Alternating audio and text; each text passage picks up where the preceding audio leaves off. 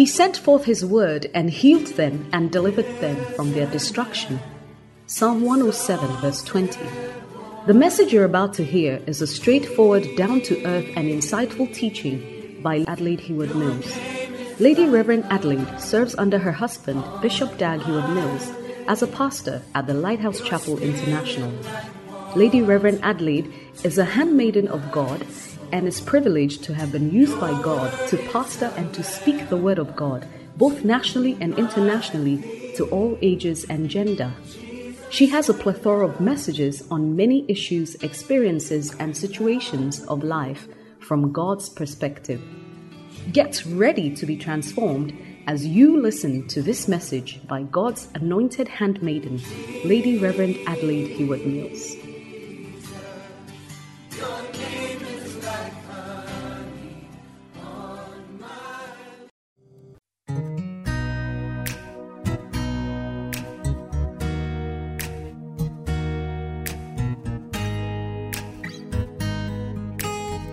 Hallelujah. Happy Valentine's Day to all those out there. This is a special Valentine's edition for you. And uh, we're coming your way, first of all, with the love of Jesus, because without Him, we wouldn't be here. The Bible says God is love, so love is all about God. And uh, we're doing this special feature to talk about communication in relationships and in marriage. And it is our prayer that God will use this to touch lives, touch homes, touch generations, whatever the Holy Spirit wants to do, may it be accomplished in this interaction. Now, some people say, should Christians celebrate Valentine's Day? The Bible says any day that you want to make special can be special to you. Of course, some people say it emanates from a pagan festival. But hey, the Bible says this is the day the Lord has made. We will rejoice and be glad in it. So we are trying to ride on the crest of Valentine's Day and not associate it with all the dark things associated with Valentine's Day, like adultery, fornication, inappropriate relationships. No. We're trying to bring the light of God into our relationships. So happy Valentine's Day. And may you experience also the greatest love of all, which is the love of God. Amen. Well, I have on this panel from my left Pastor Eric Kofi, and then I have Pastor Walasi, and I have Lady Reverend Bridget Marian Ogo. That's a long one, isn't it? So they are going to help me, and we're all going to be helped by the Holy Spirit to talk about communication in relationships and marriage on this Valentine day and season. So stay tuned. Amen.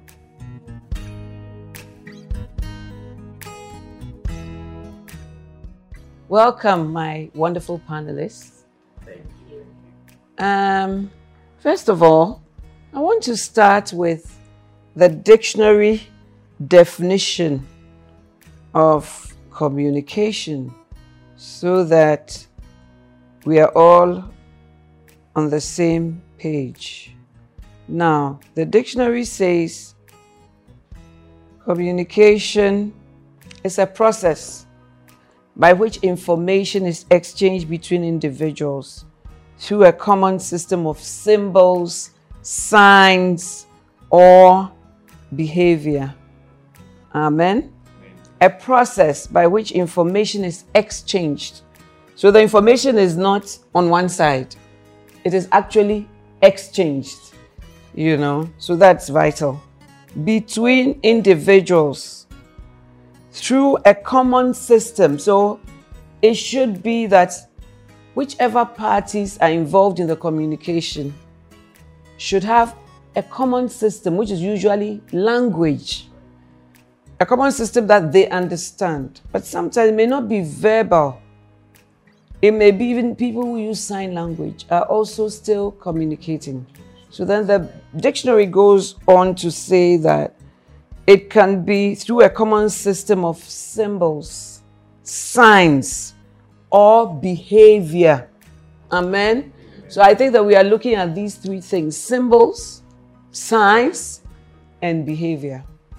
And if you look at all these things, then you'll be able to know what the person is communicating to you. Sometimes it's a sign. Sometimes a husband and wife have a sign. They may be in a big room with a lot of people, but there's a sign that shows I'm not happy. There's a sign that shows we should leave. There's a sign that shows let's go home. There's a, there are different signs and symbols. Eh? And it's understood and by the two of them. Yes, by the two of them. Or sometimes even it's a home. Your children understand.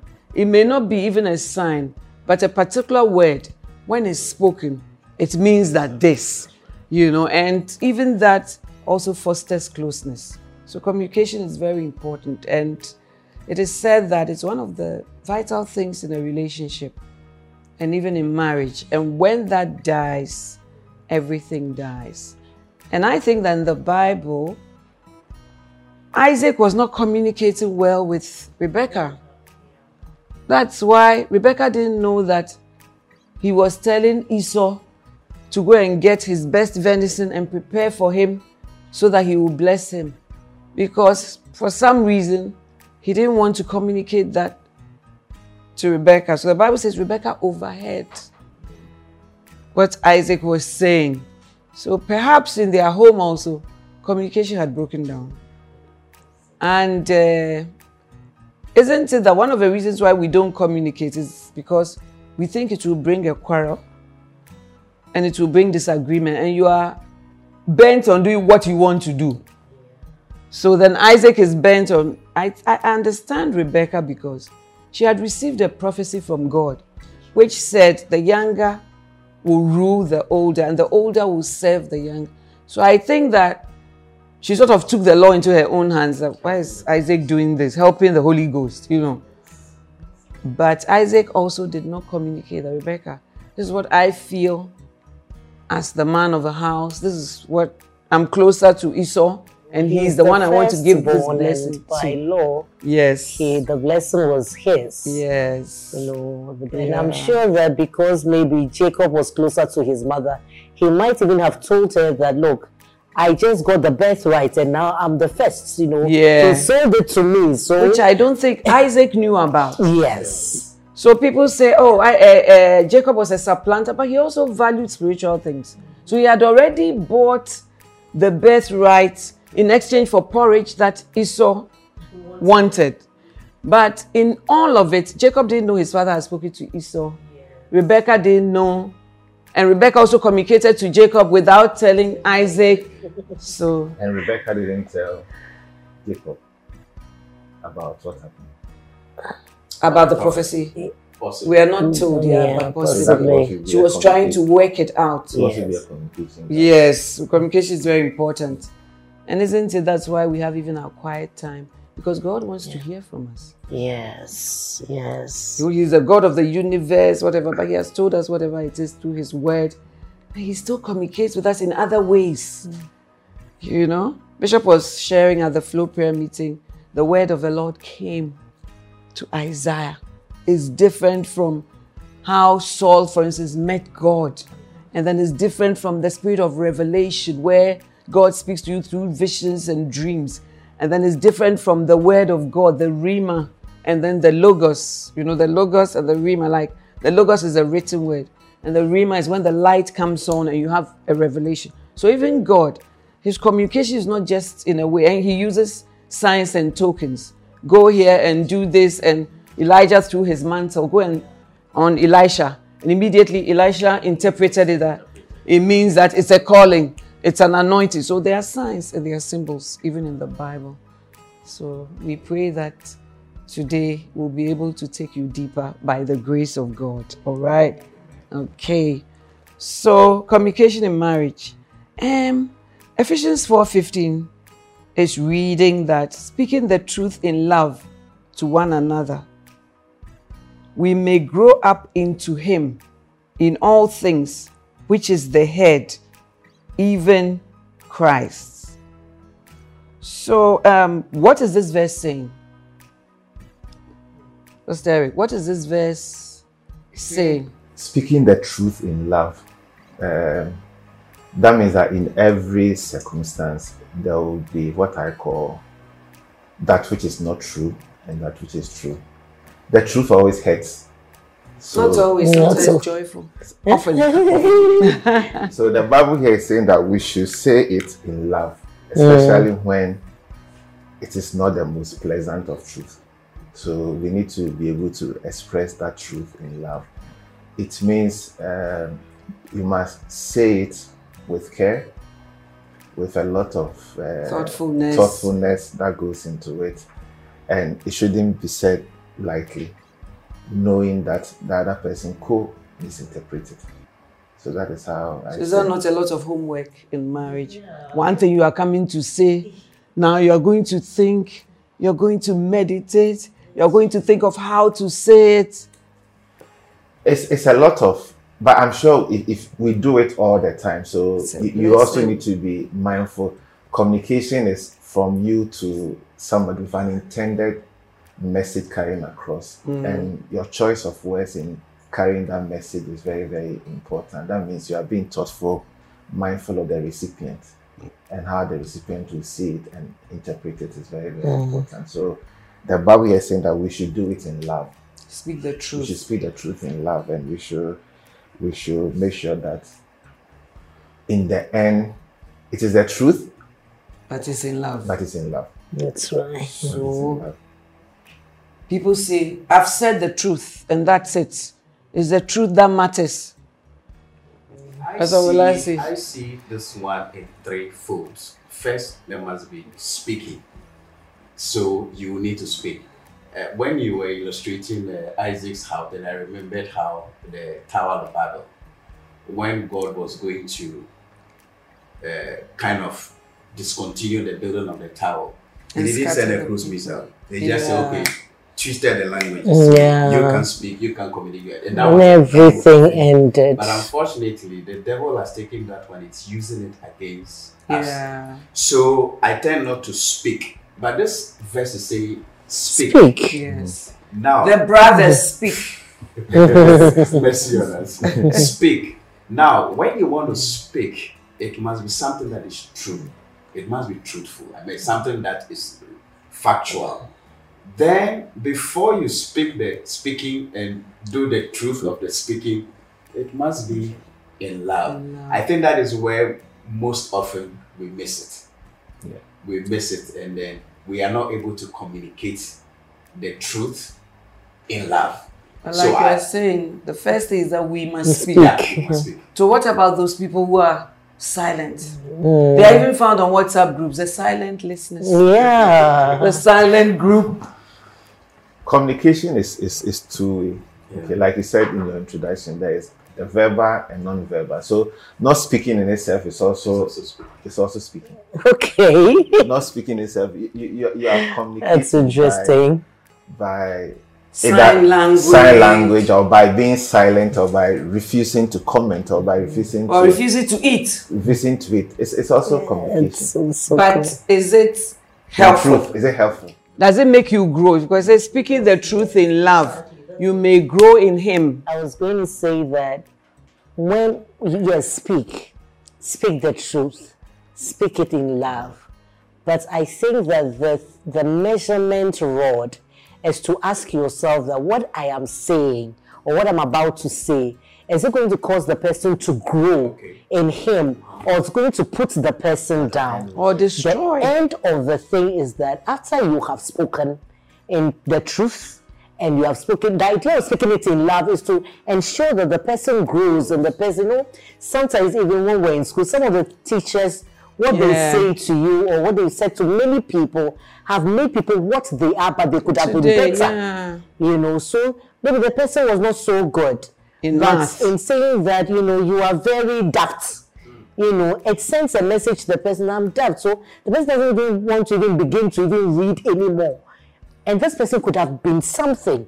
You know, so speak. Yes, speak the truth. Yes, speak it in love. But the ultimate, the end of the matter is that growth. it must cause growth In Him. You know, in Him. You see, it must cause growth in Him. And when somebody has grown in Christ, um, that person has really grown in Christ. You know, certain things would be found in somebody who is growing in Christ. You know, as opposed to somebody who really doesn't even have a relationship with Christ. And I was speaking about whatever it is in the in the truth of the of it and speaking it in love must make us all grow into Him. So you were saying, Pastor Eric, that even if you are not speaking, you are speaking. Like the definition for communication said that signs and systems and you know a way of Tokens in the Bible oh, of carrying something across. So what Pastor Walasi said about the Tower of Babel is very significant because God said the people is one and their language is one. Hmm. So the way to scatter them is to give them different languages. I think the root cause of many marital problems is misunderstanding. And that misunderstanding stems from poor communication. And in everything, it's going to take hard work to set a system. Like if you set a water system in your house, mm-hmm. it's going to take hard work for the system to come, pressure to go here. In the same way, if you are to set up a communication system for your relationship, for your home, for your, it's going to take hard work. And we are all coming from different backgrounds. For some of us, when our fathers were angry with us, they never spoke. And we didn't know that we were imbibing it because at that time we were not like that. But we have grown up with that, thinking that that is the way to go. And um, sometimes in our culture, they say that a child doesn't speak. So my mother would come and say, Did you do this? And I'll say, I didn't do it. You did it because this, this, and then you're just standing there and you're not supposed to speak. And even when they beat you and you are crying, it's like, why are you crying? Crying. But crying is a communication that you are in pain or you are. So when we get married, we come with a lot of baggage. That's right. And we have to undo all that baggage in the light of His Word. So speaking is not just verbal. And then speaking the truth means you are now going to find out facts. And I mm-hmm. think personally that I've experienced some um, tale bearing false accusations, not based on facts. And then when people hear, they also don't do their homework and then they just carry it. So if you are in a marriage and then you you have an idea that because of this this this this is what the person is communicating to me but it's not so then from that point of view you lash out at the person without finding out so in the end you are not speaking the truth hmm. but you are also not interested in knowing the truth hmm. you are interested in your truth not the truth Okay. so it becomes a problem. Hmm. And then a lot of marriage is misunderstanding. You know, and Satan uses that to break the home apart, just like the Tower of Babel. You speak a different language, I, speak a different language, and we are entrenched in what we believe. We are not looking for the truth. We are not looking for God's truth. We are looking for winning Okay. and being right. Mm. And therefore, that leads to degeneration of communication. Yes, you said something. Your your truth.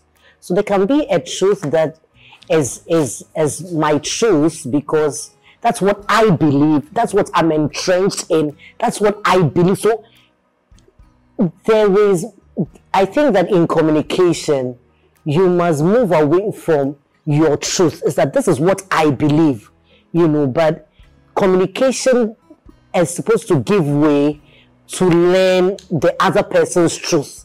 And then between the two of us, we come to what is really the truth. The truth is the word of God. But I think that often, I mean, I've never thought about it till you said you are, you know, when you mentioned your truth and the truth.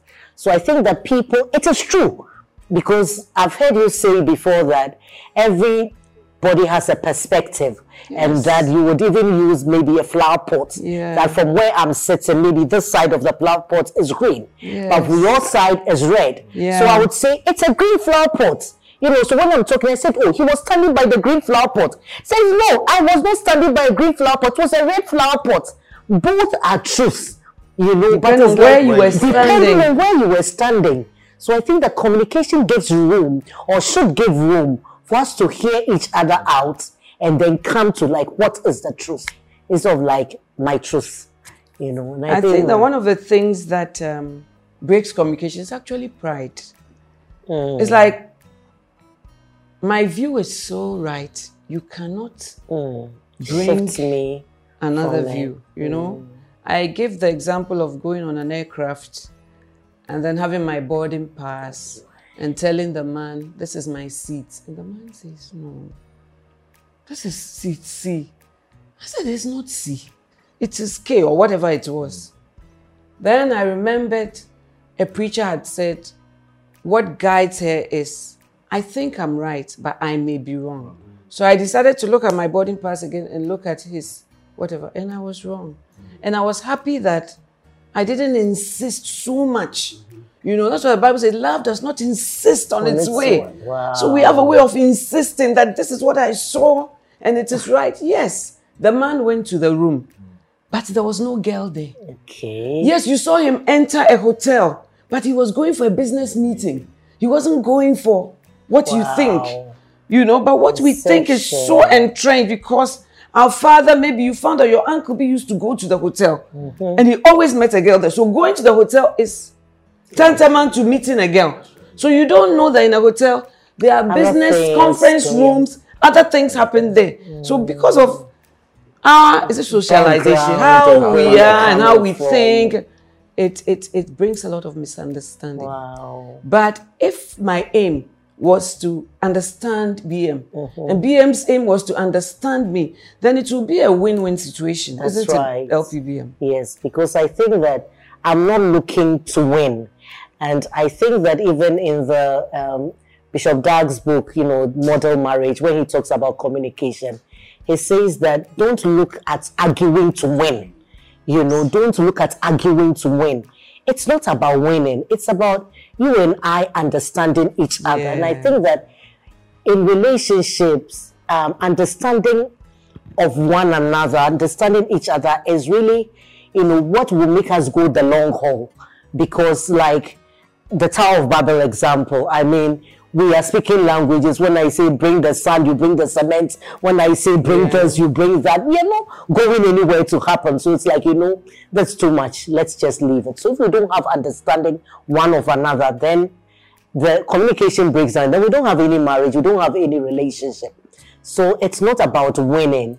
You know, it's about Is there a understanding. that shows that we shouldn't be entrenched looking for our interests, but the other person's? Is there any biblical Oh, I think in Romans chapter 12, it does say that, you know, you must esteem the other person's opinion Better than better than yours. You know, God knows that we we all have opinions and we all maybe your background, you- whatever. You, you you think that you know. But when it has to do with another person, God says, hey, back down. Just assume that the person is right. The person may be wrong, but just make that assumption. And once you say, oh, you are right, or okay, I'll just let you be right. Yeah. I think there's a phase of agreeing to disagree. You know, it's like we are not winning, but just you are right. And then I just let you go the way that you want to go. Not just go your way and I go this way, Yeah. but I am with you as we are going We take this decision. we take the decision and then if you were wrong, we will soon find out. So, in essence, like Lady Reverend BM was saying, the Bible says, account the other better than yourself. It includes the person's interest, it includes the person's desires, and especially the person's perspective in communication is also important, you know. And sometimes it's true that the man is ahead, but it doesn't mean you should not discuss or communicate what your plans are or anything like that. Because even Almighty God, He says, Come, let us reason together. So, Pastor Eric, what makes it difficult to call the other person to reason with the person and to have like effective communication? What do you think are people's uh, challenges or barriers in communication? Hmm, come let us reason together. I think uh, from my perspective, sometimes in, in your mind you think you've communicated already. That's also a mistake that we always The way, eh? the way we always assume that I'm doing this for the family and perhaps she knows or she must know that it is in It's our for their it's good. for their good. But then we leave out the communication bit. We don't communicate. We don't spend time to explain to to them. in in your mind you think you are doing the best, you are doing the right thing. Yeah. So it's more of the motive. it's more the motive. I have a very good Motive. motive, I have a very good it. heart, and I'm being so generous. So why should anybody Question it. question it or say evil about it?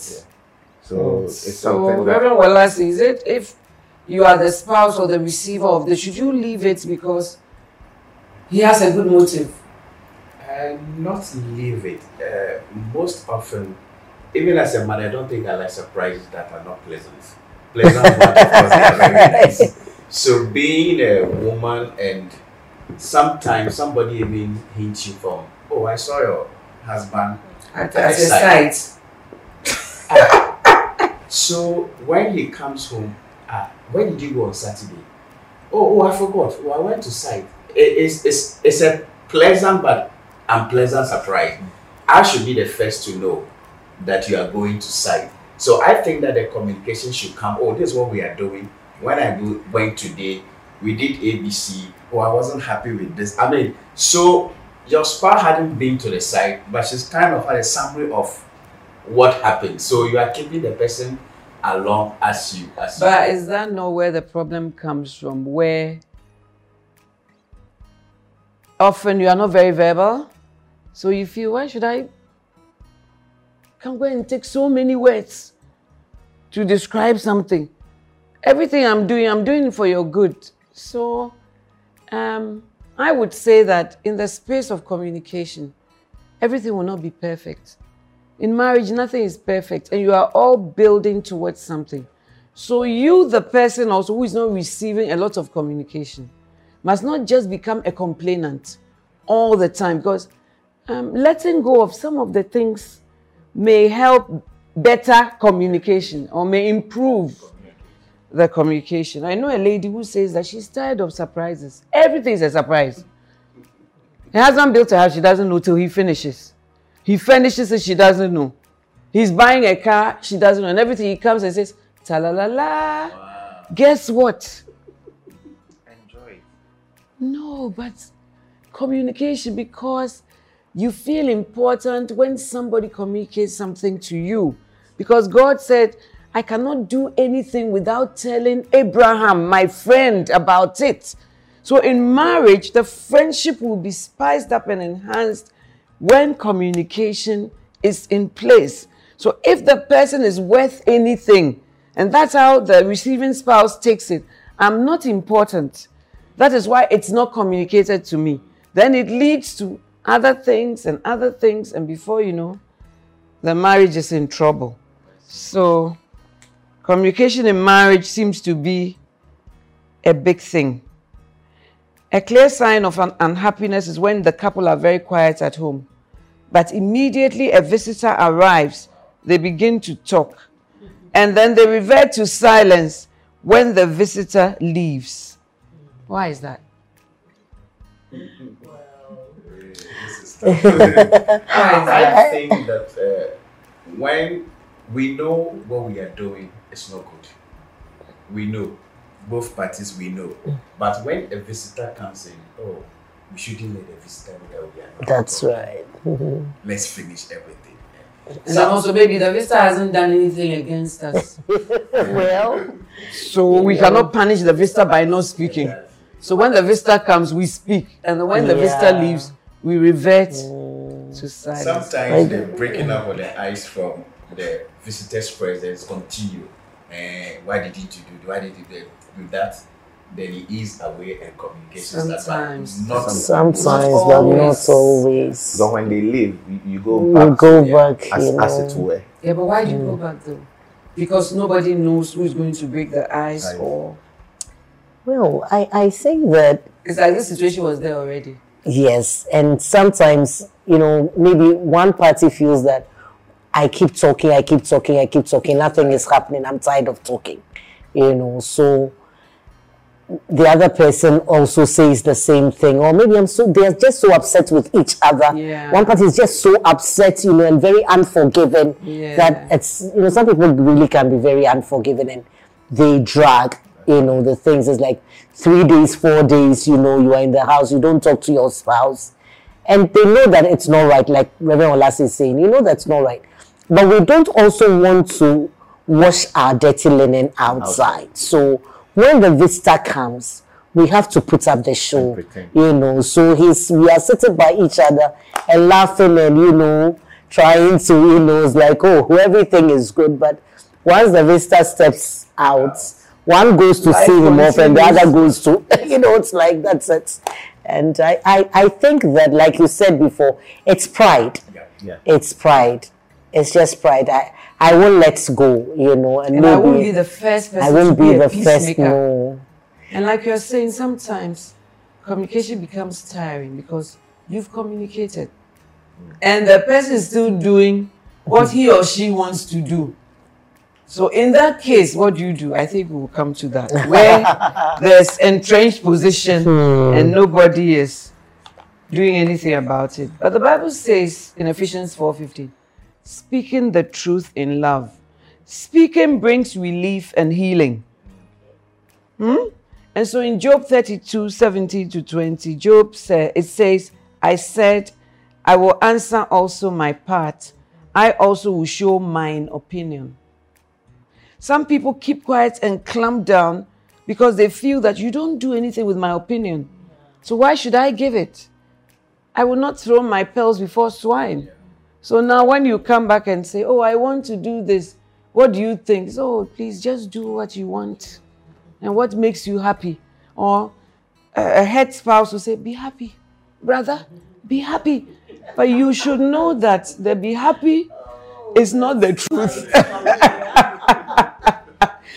it's not the truth, you know. But it's because Job is saying, I will share my opinion. But that opinion is sometimes not valued. So if it's not valued, then I'll stop. But there are times when silence is also golden. Like uh, Pastor Eric said, silence is also a form of communication.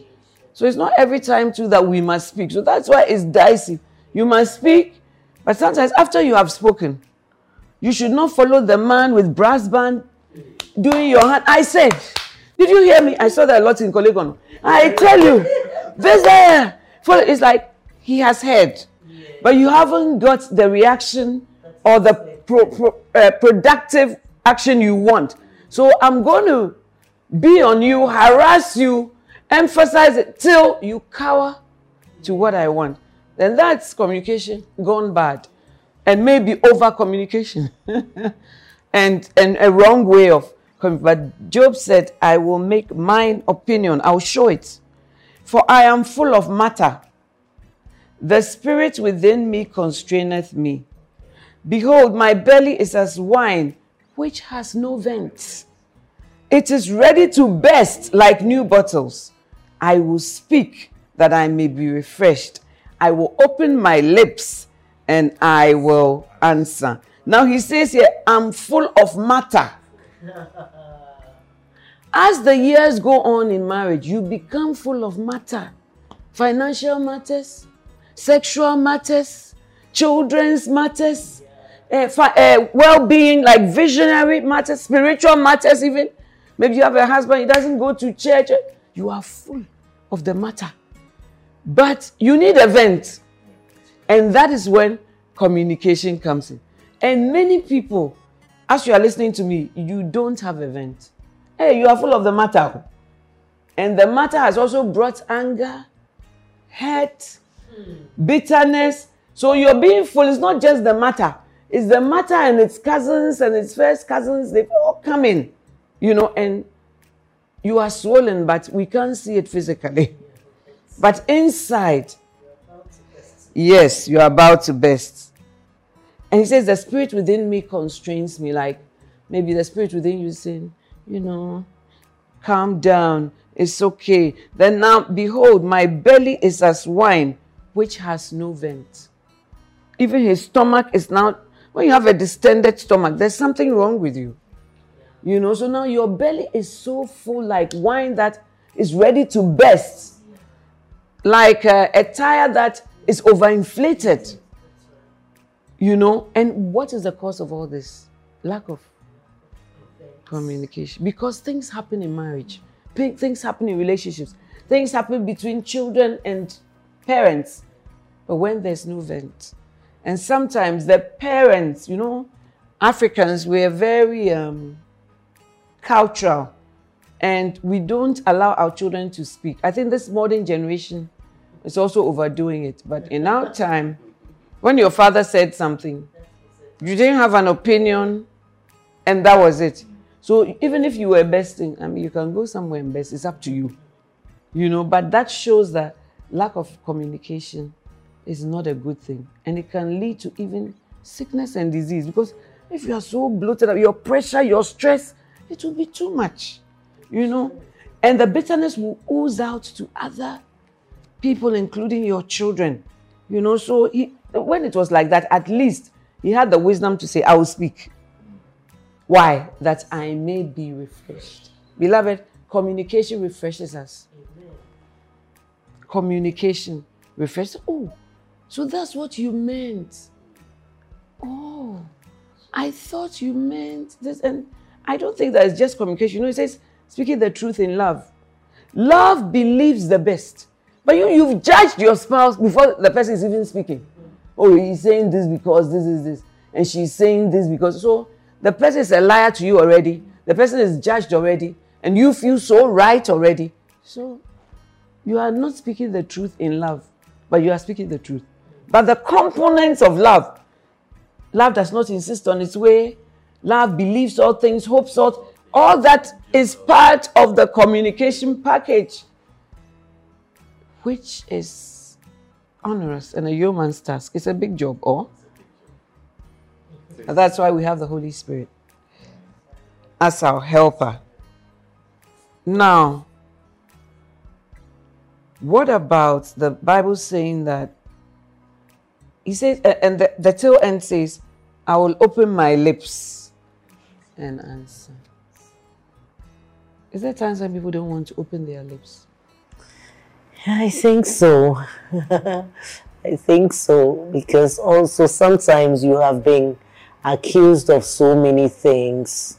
It weakens so it you. just weakens you, So and much. it's you know you like David said, I lift up my eyes to the hills, and You just you accept just accept it and just say, okay, well maybe God will have to speak for me. Me You know, God will have to vindicate me, but you you just you just don't want to say anything about anything anymore you know? And i think that we we can get to and many people do point, get to that point where you know she's quiet she's in the house all her things and she her said head, that ah. mekosɛkosɛ nyinaa hyɛ ne tirim. Yeah, the You see, temperament. uh-huh. so everything is she's making plans she's not talking to you about it she's you know she's planning her life and she's just there so you you you may think that this is my spouse and I know what's going on and Maybe think there's that- a lot of peace in the house. yes and sometimes we pay such a high price for peace But that usually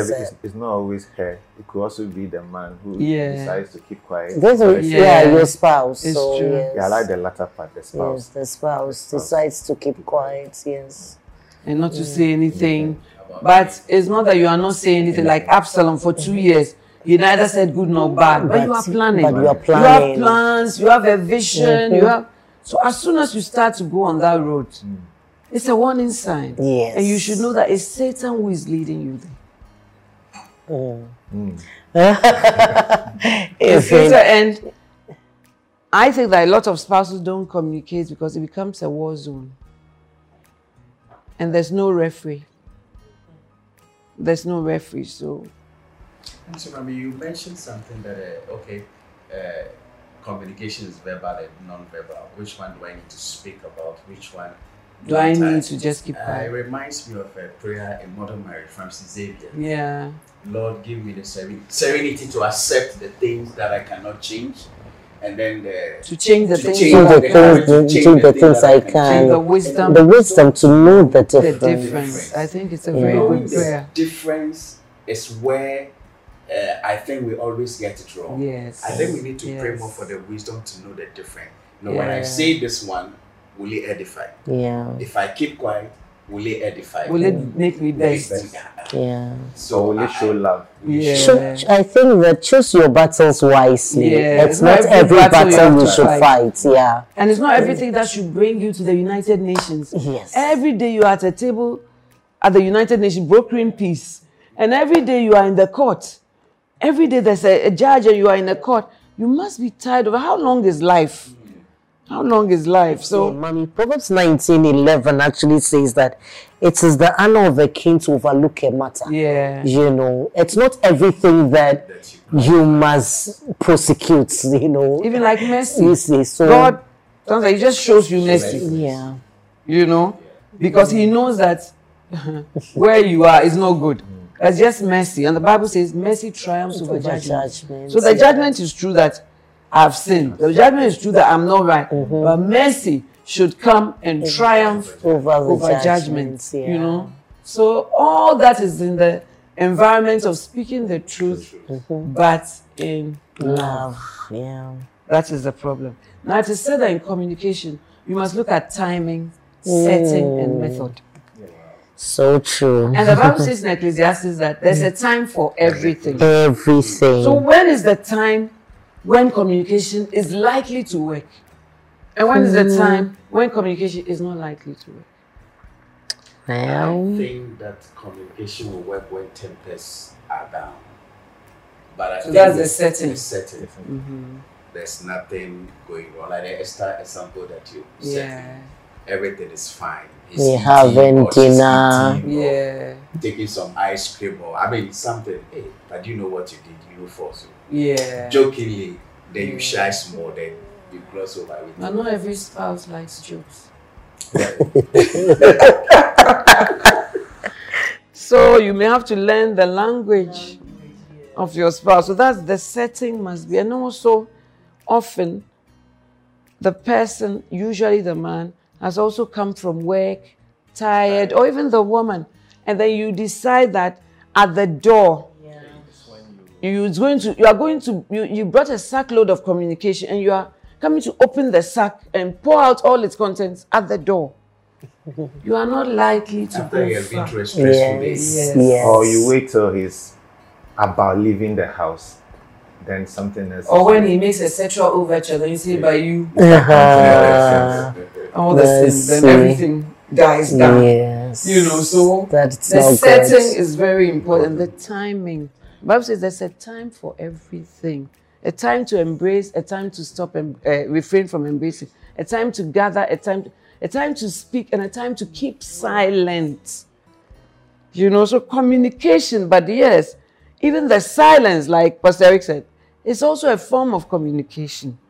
You know, so that therein lies the place where the Bible says in James 1 5, if any man lack wisdom, let him ask of God.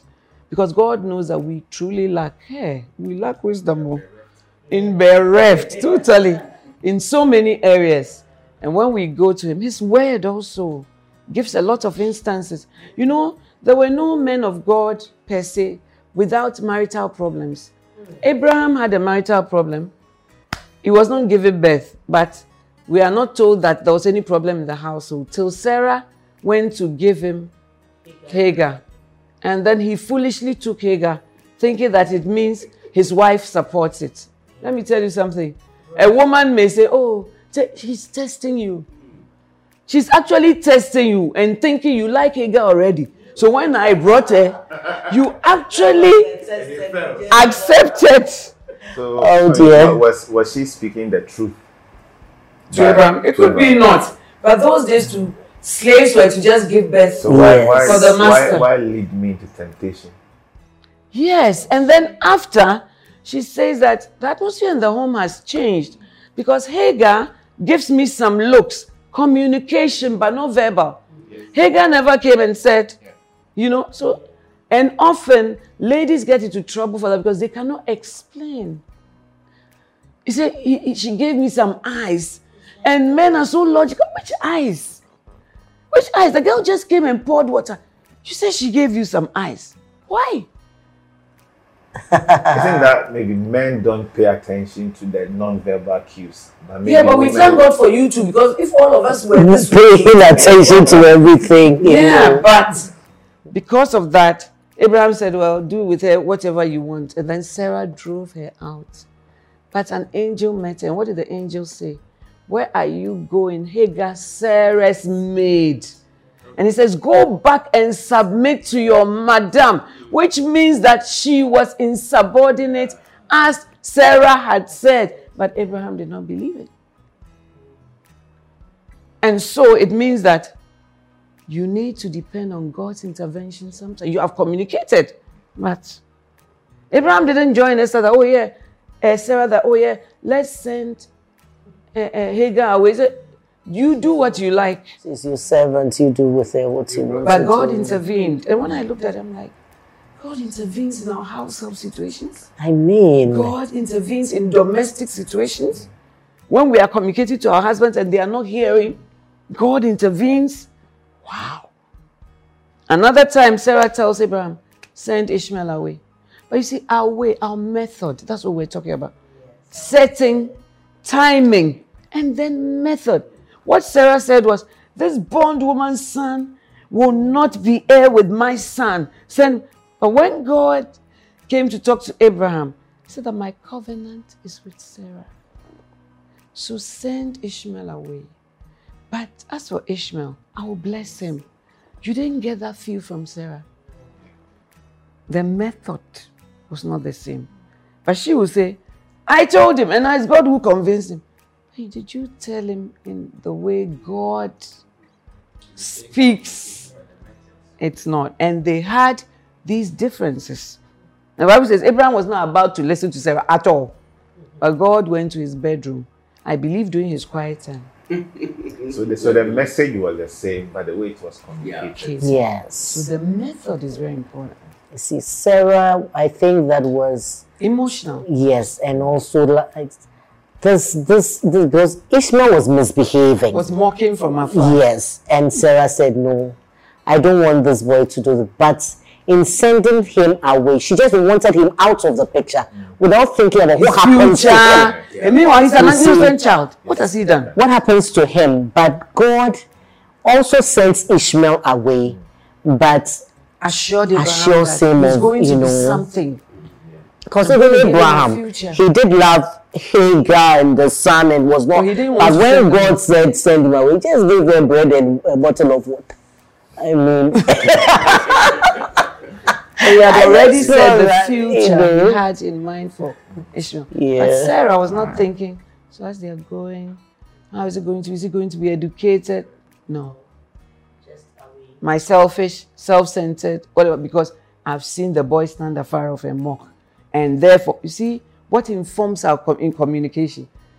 It makes the truth get lost in the method that we use. You know, so then in this model marriage, we are told we shouldn't say certain things. You see, I'll come back to speaking life and all that, but like the negative things, we shouldn't say. You know, avoid these things. It says, shouting, insulting, arguing to win, always bursting into tears so that they can't talk to you. Sometimes it's manipulation. Doing all the talking without listening to the other side. That's what the Bible says be slow to speak, be quick to hear. That's listening. And then slow to speak, and then slow to anger. I realize that I'm quick to speak because I'm a natural talker. You see? So I'm learning still. After 33 years, I'm still learning how to listen and how to be out to listen because you are not trying to win. You are trying to understand the other person. So it is even said that you play back to the person, oh, do you mean that when I did this and that? No, I didn't mean, oh, do you mean there's so questions to clarify what the person is saying helps to build the communication because now the person thinks you are striving to understand me. But when you say, oh yeah, you every day, what you've lost the person. And that's what, you know. So shouting, insulting. And even the insulting words are put here so that, you know, I love this book because it's so uh, uh, practical. Some of the examples of things not to say I will slap you, I will divorce you. You can go to hell. You can go to hell. It's a popular one I've met in my counseling. As if your wife goes to hell, will you have anybody to marry? And then swine, twip. You are hopeless. Call yourself. You call yourself a man. That brings a story to mind. There was this very quiet lady. This one is not a hearsay. And the husband called me, Mommy. I was working at Attorney General's. Mommy, I'm now at Waju. That's West uh, uh, Juvenile Unit, Women and Juvenile Unit for Domestic Violence and things. What are you doing there? It's my wife. She said I, I, I hurt her physically. But mommy, I didn't. And now we are there and but you know, I have a recording of what happened. So I want to send it to you now. So he sent it to me and I listened and it was just a conversation. Oh, why did the children, I almost even mentioned the lady's name. Why is it that the children, eh, you can't come and dictate to me on the tape. And then she goes into a higher whatever to say, do you think you are a man? You are not a man. As you are standing there, you are useless, you know? And a man's ego. I mean, how can you say that? So when she says that the man says, Don't try me, don't say what you are saying, you are provoking me. And then she said, If you are a man, I dare you. And then the guy starts to run after her. When she gets to the gate, she trips and she gets a cut on her forehead. And that's what she takes to Waju. But honestly, when you see her in church, she does not even chat. She's the quietest mouse you ever saw. I wouldn't say she's a hypocrite, but we all come to our zone when we are tested. You know, so I think that naturally she's really a quiet person. But when she's stirred up, it's not good. So she had the scar with a big bandage to show. And there was the man, and then he played the recording. And so the case didn't go against him. They said, Hey, madam, quiet you. You can say all this because in law we look at provocation. What, what happened before the person? So some communication stirs up provocation, stirs up marital breakdown, stirs up conflict because you want to be right. And you want to do something that will break down the other party. You want something that will hurt the person. And it's amazing because this way, husband and wife, you're always two lovebirds that before you marry, you are inseparable. Even when we tell you, don't be so close, you just want to marry because, Charlie, the fire is burning. But when you marry, because marriage now settles you into the mundane and the ordinary, and it goes on for so many years, you cannot pretend anymore. So I will slap you, swine. The person is created by God. How can she be swine or he? How can he be? Are you a man? God made him a man. And you are anointed. Are you a man? As you are standing there, you call yourself. He doesn't call himself. God made him a man. And he married a man. Yes. And you have children because you live with a man. And vice versa. Amen out there. And some of you, you have not married yet. But in your relationship, you are seeing all these things. Because if you don't get your way, nothing is right. You, your way, you insist on your way. And if you don't get your way, then things are not, you are not happy. My beloved, evil communication corrupts. The Bible says in Ephesians 4 29, let your speech minister grace to those who hear you. It's not only for outsiders, it's for those who hear you in your home. Those who hear you when you are angry and you are communicating, when you are hurt and you are communicating. You know, the Bible says the tongue is a world of evil and it can set the whole of nature on course. So we have to be very careful with the tongue and the things that we say. Amen. Amen. And so I'm happy for this model marriage book by Bishop Dag, which talks about the words, you know, examples. I blame myself for marrying you. You call yourself a man. What are the others that they say? I think there's one that says that this marriage will not last. Yes, this marriage will not last. Yeah. You are Can't a you be witch. like my, Mr. X or Madam Y. I hate you. Mm. You are ugly. You are a witch. oh dear. Oh no. Yes, see. And this marriage will not last. Yes. If you misbehave, I'll leave you. That's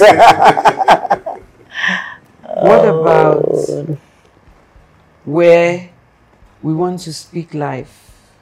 yes. Where, you know, Proverbs 80 21, death and life are in And the power of the tongue. And yes. they that love it shall eat the fruits mm-hmm. thereof. So then it says, speak good things about your spouse. What are some of the good things? Well, I remember many years ago we had um, a ministers' wives conference, and at the conference you had asked that every woman should write 10 things, 10 things they liked about their husbands, and 10 things they would like for them to change if they, they could get them to change. And then when the papers went round, I think that there were a couple that they couldn't, somebody who could not write. Somebody said, I didn't, Some- I can't find yeah. anything good Yeah. to write about my husband, you know. But and I I remember you asking, does he pay school fees? Does he pay the rent? Does he look after you? You know? And she kept saying yes, yes. And it's like, so what else do you want him to do before you would write? So I think that there are certain things that you know we receive from our spouses that take it's we take for granted because you know you probably have never lived with a woman that you would come and then she has put gari in a glass with two cubes of sugar and has gone to bed. This is your dinner. You come and your food is piping hot and you assume that that's the norm.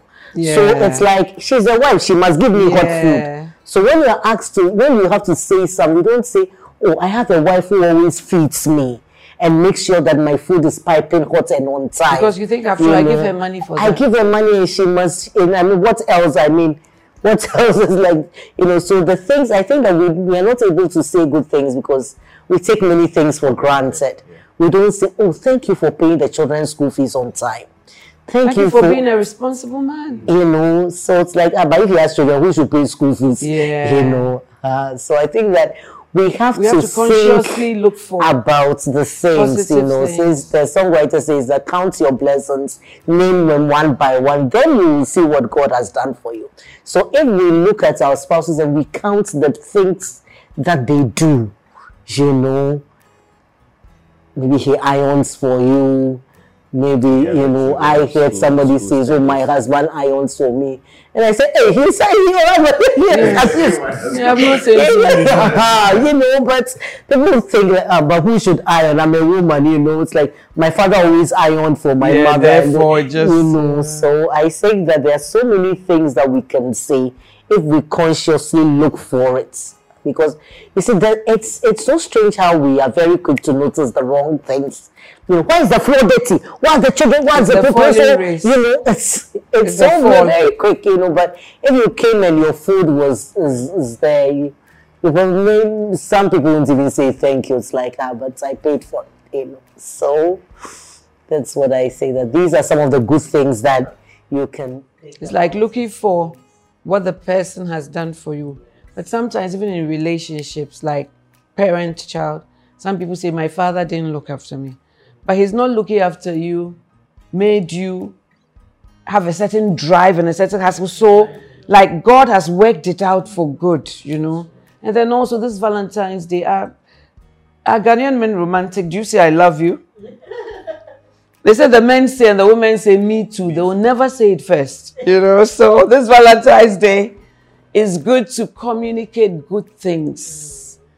You see, the effectual, it, it, it, you, you communicate the good things and it makes your faith effectual. That's what the Bible says.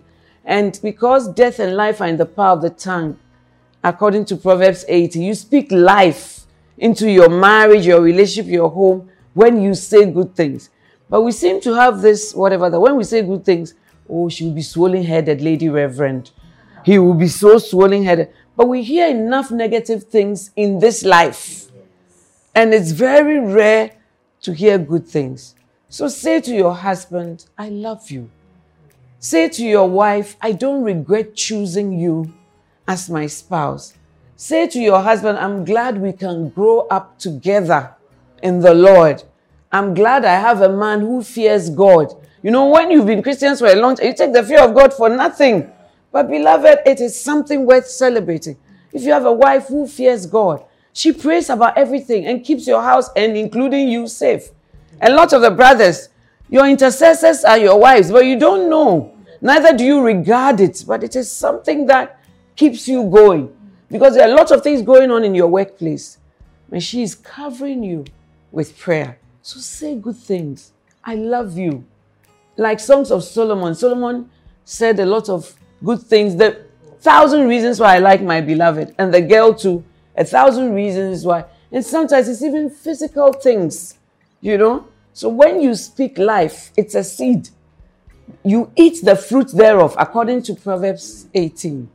You know, so beloved, let communication make you speak. Don't wait when the person is in the grave. Then you come and sit there, you are reading the tribute, and we can't even hear because it's a wash with tears. Kwame was a good man. Kwame would have risen from his coffin to hear you say that. Because you never communicated to him any good thing. Your wife will be surprised that you even shed a tear because of what you used to tell her. And then now you become so bereft, you don't even know your left from your right, you are so heartbroken. And everybody will say, hey, this man loved his wife. But the person in the casket never knew that. So this Valentine's Day, communicate. Not only problems, not only bad things, but also a lot of good things. Because death and life are in the power of the tongue. Confess positive things about your marriage. Express your love to each other verbally. Speak about the things that you like and even the ones that you don't like. But speak to edify. Amen. Amen. Be transparent. Some of us too, we don't want anything bad to be said about us. We can't stand it. Everything must be good. How? Everything must be praised. No, truth is not always pleasant. Pleasant, yeah. That's why the word of God is a hammer. It's light, oh, but it's also a hammer. It is also fast. A hammer hits you and knocks you hard. But it's also Yeah, it's it's also fire. It burns. but it's also sent to heal us. The same word, though. So we should be able to receive criticism.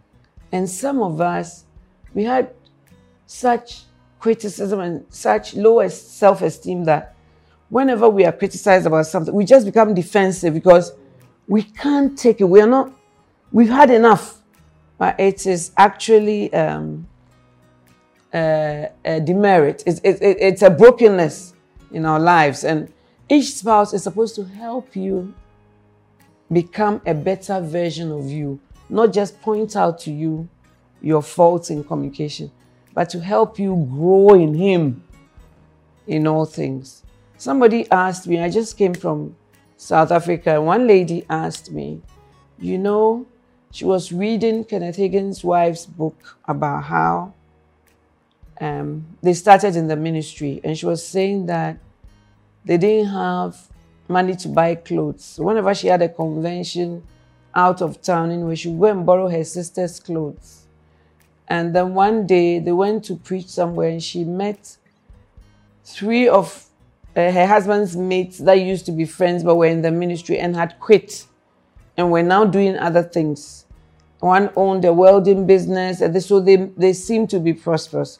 So the woman took her to her house and opened her wardrobe in chatter with her, and she saw the woman had so many nice clothes, so many shoes, And she was thinking, wow, now I've had to borrow and all that. Anyway, the day ended and she went home. And when she sat on the bed, she started crying. Her husband asked her what it was. And she said, I went to this woman and she opened her wardrobe. By Jove, the things I saw. And it's not that I'm not happy to, for her to have it, but like it's hard for me and everything is borrowed and all that. And Kenneth Hagin did not say, Godliness with contentment is great gain. Sister, sit up. But he put his arms around her and said that, Oretha, God will take care of us. The God who has called us, He will take care of us. It's true that now it's hard, but I believe all the promises in the Bible, and He will bring us to that place. Fast Wow. forward, all those people's lives turned topsy turvy, and they went from glory to glory. So the sister's question was if it were a modern day minister, would he put his arms around me? Or rather, he will rebuke me and say, Satan Yeah. is in me, destroy my husband's ministry. But she just needed a little comfort, Just an understanding. a little understanding. And brothers, women need understanding, not even agreement. Yeah. Just for you to understand where she's coming from is uh, 90%. I mean, can I also say that, you know, sometimes the good that you would want to see in your spouse, you confess.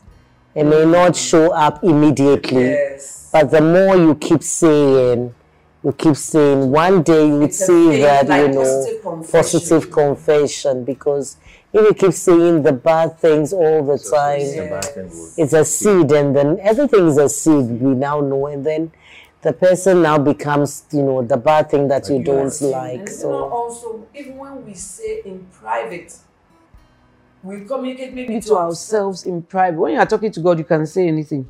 But when we are talking to ourselves in private, because sometimes, because you can't um, vent, you vent to yourself in the room. And then you say, I mean, the type of man I've married, or the type of, is that how they should behave? Whatever. He's useless. He's, thi- they are all seeds. And you are speaking it into being. Even your children, you know, in your closet, speak good things over them. You know, so your speech, honestly, it matters. Your attitude. How do we communicate without speech? How do you communicate our love without speaking? true gifts, Giving of gifts or giving presents. gifts and Yes. present. body Celebrating. language Now we have What? messages. Messages. Text Okay, messages. send a text, Text message. But you said something? Celebrating her success. Celebrating Or her success. his or her success. yeah Um, touching and kissing. Hmm, that one too. Ghanaian brothers. We have to learn. They don't do well at all. We don't. Because I, I think it's cultural. Hmm. Because in, in Europe, you see, you young people, sometimes you see a European holding his wife's hand, kissing, and you think, oh, it means their relationship is very good. It's cultural for them to hold a woman's hand. And it's cultural to even kiss her. that's right You know, but when you go into the marriage, from Oh. our counseling internationally, you realize that it is not a thermometer Yeah. to show that the marriage is really working. no You know, but I think that physical communication, touching, kissing, hugging, when you are going to work, give your wife a peck on the cheek. You know, but you don't even know how to do it. You know, We will learn. and even when you're say trying to woo your wife to the bedroom, of course you're for them. It's not good communication. it's not good at all. How people, isn't it? they have to they have to And, and, You and know. from Lebanon. Yes. it reminds me Hello. when we just got married. Uh, my wife, I would leave for work early. So when I'm going to work, she'll be in bed. So I'll go and plant a peg on the cheeks and then I'll go. But I didn't know that it was working until one day. you didn't do it that's always the story I opened the door. When I said, "What happened today?" You never communicated. You never communicated that it was working. It's working. And then writing notes. Be romantic. You know? And sometimes because of poor communication, that's why the bedroom also suffers. You have gone the whole day, you have not heard from each other, nobody's checking on each other, nobody's whatever. You have not minded your wife the whole time. Then you come in the night, the lights are off, and you touch her, she says, Who is that? and you say, I'm an armed robber. you know, but it's because the communication is not working. And uh, also some signs and gestures, like singing. Hmm. Singing, you know. My husband used to sing to my children and put their names in songs and sing, you know. He didn't do that for the boys, but he did that for the girls. That's the thing. Fathers and their daughters. Yeah. So you can sing. If you don't know any, get a hymn and put your spouse's name so that you can convey a message in song. And the book says that this can be good or bad because some of you, you sing in true songs. or to put it in international language where everybody uh, understands. You put it in a language that is um, sarcastic, Sarcasm. you know, laced with sarcasm. So it's not. Uh, uh, you are singing even a praise song. I am under the rock. But you know, communication is more than what you are saying. That's right. Your body language and everything is like. Go tell my I don't need enemies. to go tell my enemies that you point in this direction. I am under the rock. It's supposed to be a praise song, but your communication is rather bringing war. So I pray that this session has been a blessing to you. Mm. And I pray that it will let you have a hunger to have speech that is seasoned with grace. What about God? When we don't communicate with God, that's when we don't have our quiet time, when we don't spend time with Him. How can you know His mind? When you don't communicate in your relationship, there's no light. What are we doing during the holiday? What are we doing at Christmas? It brings a lot of confusion Yeah. is the same with non communication with God. God wants to hear from you, and God wants you to speak to Him because when you do that, you are drawn near, you know. So it's important also to work on our relationship with God. What would be your last words on this short episode on communication? Hmm, I think I've learned so much. Uh, talking and, and listening. And my prayer is that um, I'm going to have a better communication in my own relationship, my home, but more importantly with God. Uh, our, my last word would be you just knew the, the, the iron right there that communication with God, and I see that this way vertical and then horizontal. Horizontal with men. If we are not able to communicate vertically, it, it will be very difficult for us to communicate Because the, the wisdom comes from there. Exactly. The help of the Holy Spirit comes from there as to what to say, how to say. Exactly. And He's there to give us guidance.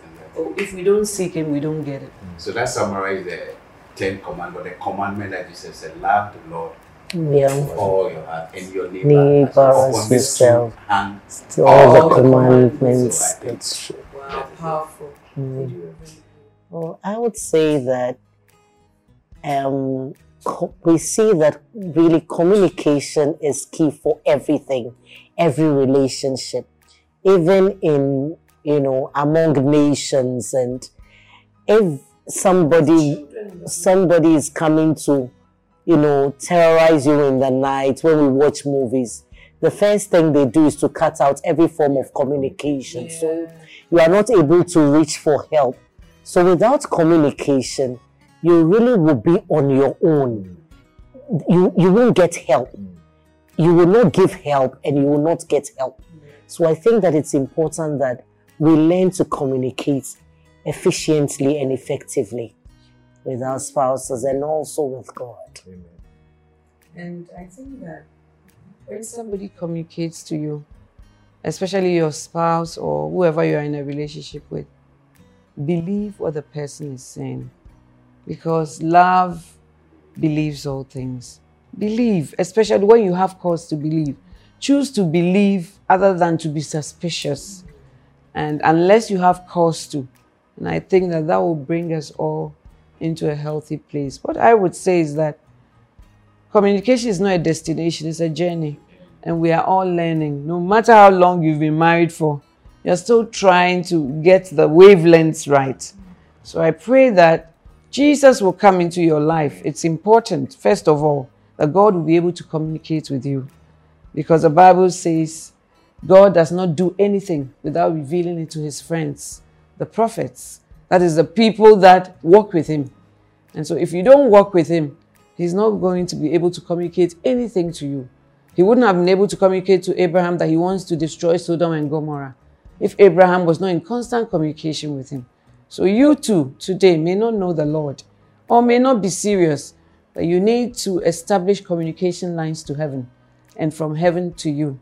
So I want to lead you in a prayer. If you bow your head and say this prayer after me Lord Jesus, today, on this Valentine's Day, I come to you just as I am. I recognize that I'm a sinner and that I don't know you. Jesus, wash me with your blood and come into my life and be the Lord and the master of my life. God, communicate your heart to me, and I also will draw nigh to you. Thank you for this decision that I've taken to walk with you and to make you Lord of my life. In Jesus' name, Amen. If you said this prayer, you can never forget when you gave your life to Christ. 2022 Valentine's Day. A good day to find love and to find the love of God. So God bless you. Find a good Bible believing church where the word of God is taught and where you will go. And you can also come and be a part of us and see God do wonderful things out of your lives. Thank you so much, gentlemen. Thank you, Lady Reverend BM. And thank God for this wonderful time. Happy Valentine's Day, and God bless you.